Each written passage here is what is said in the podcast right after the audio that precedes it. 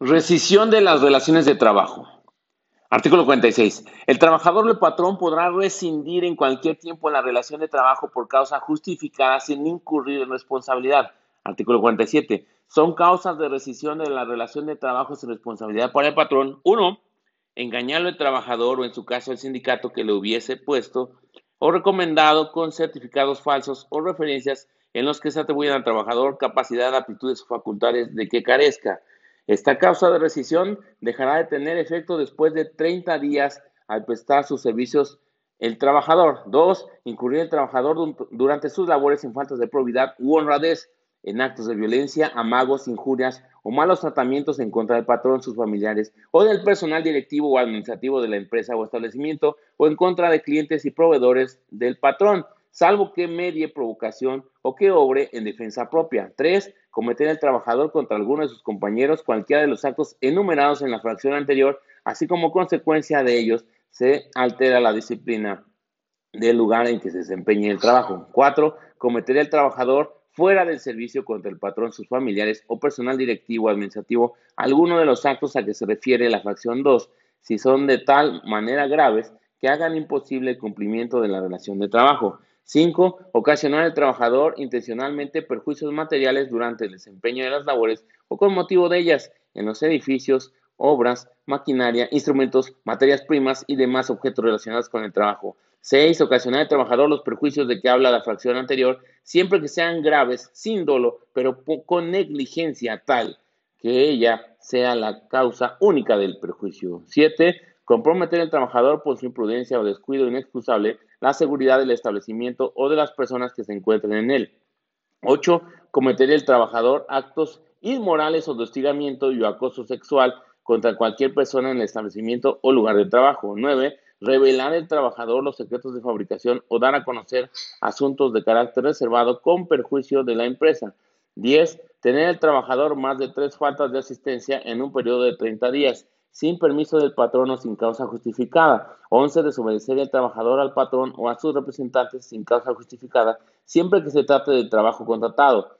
12. Negarse al trabajador a adoptar las medidas preventivas o a seguir los procedimientos indicados para evitar accidentes o enfermedades. 13. Concurrir el trabajador a sus labores en estado de embriaguez o bajo la influencia de algún narcótico o droga enervante, salvo que en este último caso exista prescripción médica. Antes de iniciar su servicio, el trabajador deberá poner el hecho en conocimiento del patrón y presentar la prescripción suscrita por el médico. 14. La sentencia ejecutoriada que imponga al trabajador una pena de prisión que le impida el cumplimiento de la relación de trabajo.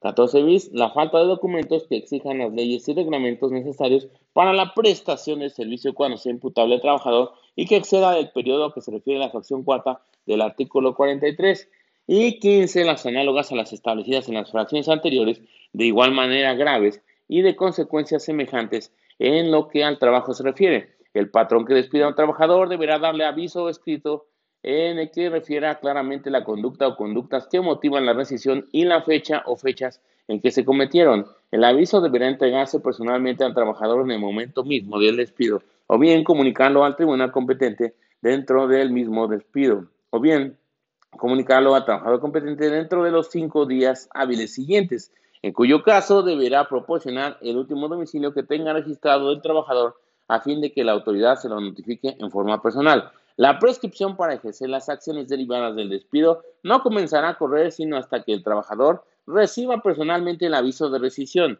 La falta de aviso del trabajador personalmente o por conducto del tribunal por sí sola presumirá la separación no justificada salvo prueba en contrario que acredite que el despido fue justificado. Artículo 48.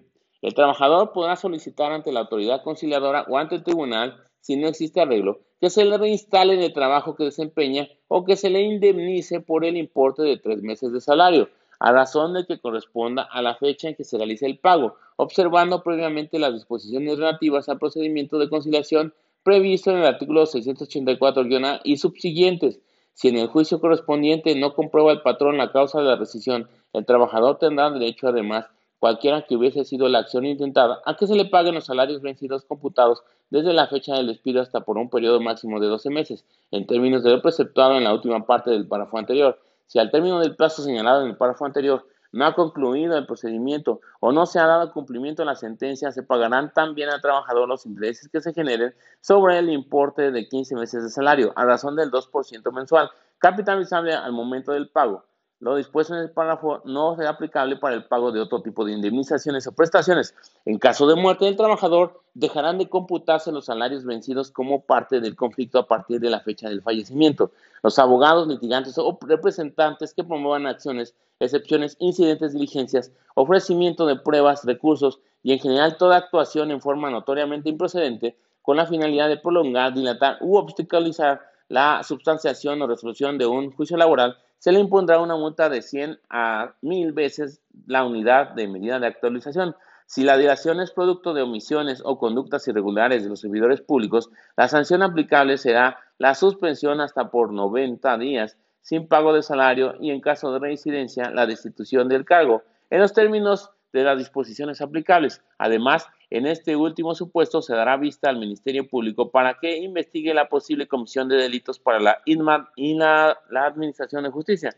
A los servidores públicos del Centro Federal de Conciliación y Registro Laboral cuando retrasen, obstruyan o influyan en el procedimiento de registros sindicales y de contratos colectivos y de reglamentos interiores de trabajo a favor o en contra de una de las partes, así como en el otorgamiento de la constancia de representatividad sin causa justificada, se les impondrá una multa de 100 a 1000 veces la unidad de medida de actualización. Por lo que se refiere a los servicios públicos de los centros de conciliación locales, se les sancionará con los mismos términos cuando en el desempeño de su función conciliadora incurran en esas conductas. Artículo 48 bis. Para efectos del artículo 48 de esta ley, de manera enunciativa, se considerarán actuaciones notoriamente improcedentes las siguientes. Uno, tratándose de las partes, abogados, litigantes, representantes o testigos a ofrecer algún beneficio personal, dádiva o soborno a funcionarios del Centro Federal de Conciliación y Registro Laboral, centros de conciliación locales o tribunales, así como a terceros en un procedimiento laboral. B. Alterar un documento firmado por el trabajador con un fin distinto para incorporar la renuncia. C. Exigir la firma de papeles en blanco en la contratación o en cualquier, eh, o en cualquier momento de la relación laboral. D. Prestación de hechos notoriamente falsos en el juicio laboral por cualquiera de las partes o sus representantes sobre el salario, la jornada de trabajo o la antigüedad de la relación de trabajo. E. Negar el acceso a un establecimiento o centro de trabajo al actuario o notificador de la autoridad laboral cuando éste solicite realizar una notificación o diligencia. Asimismo, negarse a recibir los documentos relativos a la notificación ordenada por la autoridad laboral cuando se trate del domicilio de la razón social o de la persona física o moral buscada. También se considera eh, conducta infractora similar con cédulas fiscales o documentación oficial de otras razones sociales, aun cuando tengan el mismo domicilio con objeto de evadir la citación al procedimiento de conciliación prejudicial al emplazamiento a juicio o el desahogo de una prueba. F. Demandar la titularidad de un contrato colectivo de trabajo sin tener trabajadores afiliados al sindicato que labore en el centro de trabajo en cuyo contrato se reclama. Dos, tratándose de servidores públicos, se considerarán actuaciones notoriamente improcedentes. A.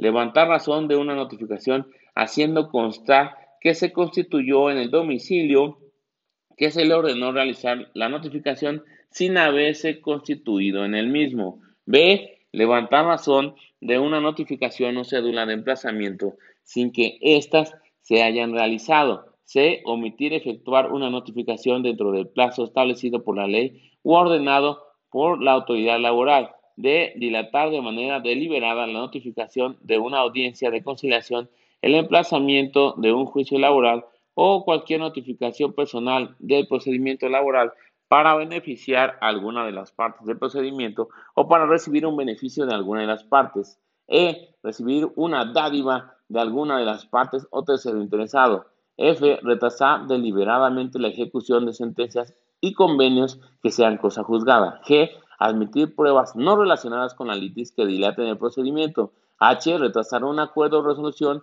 más de ocho días de los plazos establecidos en la ley y ocultar expedientes con el fin de retrasar el juicio o impedir la celebración de una audiencia o diligencia. J. Retrasar y obstruir la entrega de la constancia de representatividad sin causa justificada. Y K. Negarse a recibir injustificadamente el trabajador de un organismo público o paraestatal una notificación de un centro de conciliación o un tribunal o bien obstaculizar su realización, en cuyo caso deberá darse vista al órgano de control interno correspondiente, independientemente de las sanciones que se establecen en la presente ley. Se considera grave la conducta si la dilación es producto de omisiones o conductas irregulares de los servidores públicos. En estos casos, además de las sanciones que sean aplicables conforme a la Ley General de Responsabilidades Administrativas, se les impondrá a quien resulte responsable una multa de 100 a 1000 veces de la unidad de medida y actualización y se deberá dar vista al Ministerio Público por la posible comisión de delitos contra la Administración de Justicia.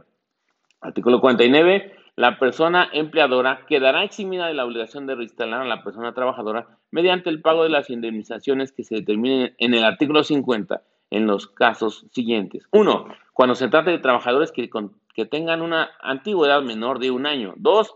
Si comprueba ante el tribunal de que el trabajador, por razón del trabajo que desempeña o por las características de sus labores, está en contacto directo y permanente con él, y el tribunal estima, tomando en consideración las circunstancias del caso, que no es posible el desarrollo normal de la relación de trabajo. 3. En los casos de trabajadores de confianza. 4. En el trabajo del hogar. Y 5. Cuando se, se trate de trabajadores eventuales. Para ejercer este derecho, el patrón podrá acudir al tribunal en la vía procesal contemplada en el artículo 982 de esta ley para depositar la indemnización a que se refiere el artículo 50 de esta ley. Para tal efecto, el patrón aportará al tribunal la información relacionada con el nombre y domicilio del trabajador para que se le notifique dicho para procesal, debiendo manifestar bajo protesta de decir que en el caso se actualiza alguna de las hipótesis contempladas en el presente artículo con el escrito de cuenta y desglose del monto de la indemnización, el tribunal correrá traslado al trabajador para su conocimiento. Si el trabajador no está de acuerdo con la procedencia o los términos de la indemnización, el trabajador tendrá a salvo sus derechos para demandar en la vía jurisdiccional la acción que corresponda. En caso de que en juicio se resuelva que el trabajador no se encuentra en ninguna de las hipótesis de este artículo del depósito de la indemnización, no surtirá efecto alguno y el tribunal dispondrá del dinero depositado para ejecutar su sentencia. Si en dicho juicio el tribunal resuelve que se actualiza alguna de las hipótesis contempladas en este artículo, pero el monto depositado es insuficiente para pagar la indemnización, el tribunal condenará al patrón a pagar las diferencias e intereses correspondientes. Artículo 50. Las indemnizaciones a que se refiere el artículo anterior consistirán 1. Si la relación de trabajo fuere por tiempo determinado menor de un año, en una cantidad igual al importe de los salarios de la mitad del tiempo de los servicios prestados. Si excediera de un año, en una cantidad igual al importe de los salarios de seis meses por el primer año y de 20 días por cada uno de los años siguientes en que hubiese prestado sus servicios. Dos, si la relación de trabajo fuere por tiempo indeterminado, la indemnización consistirá en 20 días de salario por cada uno de los años de servicio prestados. Y tres, además de las indemnizaciones a que se refieren las fracciones anteriores, en el importe de tres meses de salario y el pago de los salarios vencidos e intereses, en su caso, en los términos previstos en el artículo 48 de esta ley. Artículo 51. Son causas de rescisión de la relación de trabajo sin responsabilidad para el patrón. 1. Engañando al patrón o, en su caso, la agrupación patronal al proponerle el trabajo respecto de las condiciones del mismo, esta causa de rescisión dejará de tener efecto después de 30 días de prestar sus servicios el trabajador. 2. Incurrir el patrón, sus familiares o cualquiera de sus representantes dentro del servicio en faltas de probidad u honradez, actos de violencia, amenazas, injurias, hostigamiento o acoso sexual, malos tratamientos u otros análogos en contra del trabajador, cónyuge, padres, hijos o hermanos. 3. Incurrir el patrón, sus familiares o trabajadores fuera del servicio en los actos a que se refiere la fracción anterior, si son de tal manera graves que hagan imposible el cumplimiento de la relación de trabajo.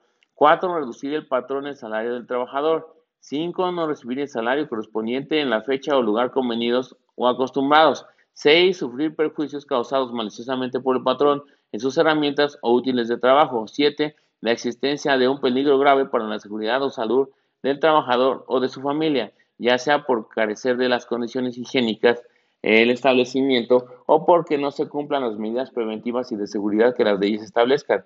8. Comprometer el patrón con su imprudencia o descuido inexcusable la seguridad del establecimiento o de las personas que se encuentren en él. Y nueve, exigir la realización de actos, conductas o comportamientos que menoscaben o atenten contra la dignidad del trabajador. Y diez, las análogas a las establecidas en las fracciones anteriores, de igual manera graves y de consecuencias semejantes en lo que al trabajo se refiere. Artículo 52. El trabajador podrá separarse de su trabajo dentro de los 30 días siguientes a la fecha en que se dé cualquiera de las causas mencionadas en el artículo anterior y tendrá derecho a que el patrón lo indemnice en los términos del artículo 50. Y entonces tenemos que estas fueron las causas de rescisión de las relaciones de trabajo de acuerdo a lo establecido en la Ley Federal del Trabajo. Arrivederci.